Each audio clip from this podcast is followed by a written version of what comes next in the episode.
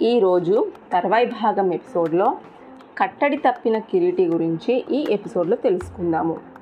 బాగుంది ఈ కట్టడి అన్ని విధాలా మీకే మంచిది అని అక్కడి నుంచి నిష్క్రమించాడు నారదుడు.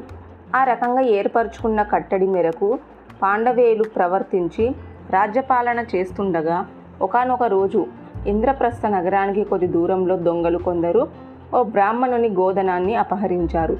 దాంతో ఆ బ్రాహ్మణుడు పాండవ రాజధానికి పరుగున వచ్చి జరిగిన విషయం చెప్పి గొల్లు గొల్లున విలపించాడు. అది ధీనంగా ఆ బ్రాహ్మణుడు ఏడవడాన్ని అర్జునుడు భరించలేకపోయాడు. భూసరునికి సంభవించిన ఘోరపద ఉపేక్షించరాదని తలపోశాడు. పాండవులు పాలన దొంగల ఊహకందని విషయం ఇది ఈ ఆపదను నేను తట్టుకోలేకపోతున్నాను. నా హోమధేనువులు నాకు కావాలి అర్జున. నా గోమాతలు నా చిన్ని చిన్ని లేగదూడలు లేకుండా నేను జీవించలేను. అదిగో సవ్యసాచి నన్ను ఆదుకో అని అర్జునుని కాళ్ళ మీద పడబోతున్న ఆ బ్రాహ్మణుని వారించి గో సంపత్తి మీ వరం చేస్తాను దుఃఖించకండి అని ఆవేశంగా ద్రౌపది దేవితో కలిసి నివసిస్తున్న ధర్మరాజు భవనంలో ఉన్న తన ధనస్సు కోసము అర్జునుడు పరుగు తీశాడు. చేసుకున్న కట్టడి ప్రకారము అర్జునుడు ఆ భవనంలోకి ప్రవేశించకూడదు. కానీ తప్పనిసరి పరిస్థితి వెళ్ళి తన విల్లంబులు అందుకొని బ్రాహ్మణునితో పాటు బయలుదేరి దొంగలను సంహరించాడు అర్జునుడు. అన్న మాట ప్రకారము విప్రుని గోసంపతి అతని అర్పించి తిరిగి వచ్చాడు.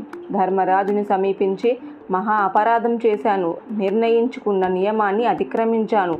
అందువల్ల సంవత్సరం పాటు తీర్థయాత్ర వ్రతం చేపట్టాలని నిర్ణయించుకున్నాను.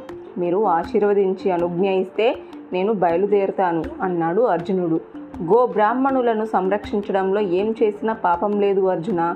నువ్వు ఎక్కడికి వెళ్ళాల్సిన అవసరం లేదు అన్నాడు ధర్మరాజు.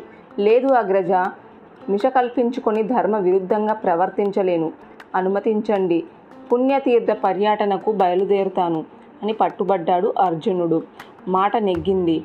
ధర్మరాజు అనుమతి ఇయ్యక తప్పలేదు. దాంతో అర్జునుడు తీర్థయాత్రా వ్రతము సాగించ ప్రారంభించాడు. తర్వాయి భాగం నెక్స్ట్ ఎపిసోడ్లో తెలుసుకుందాము.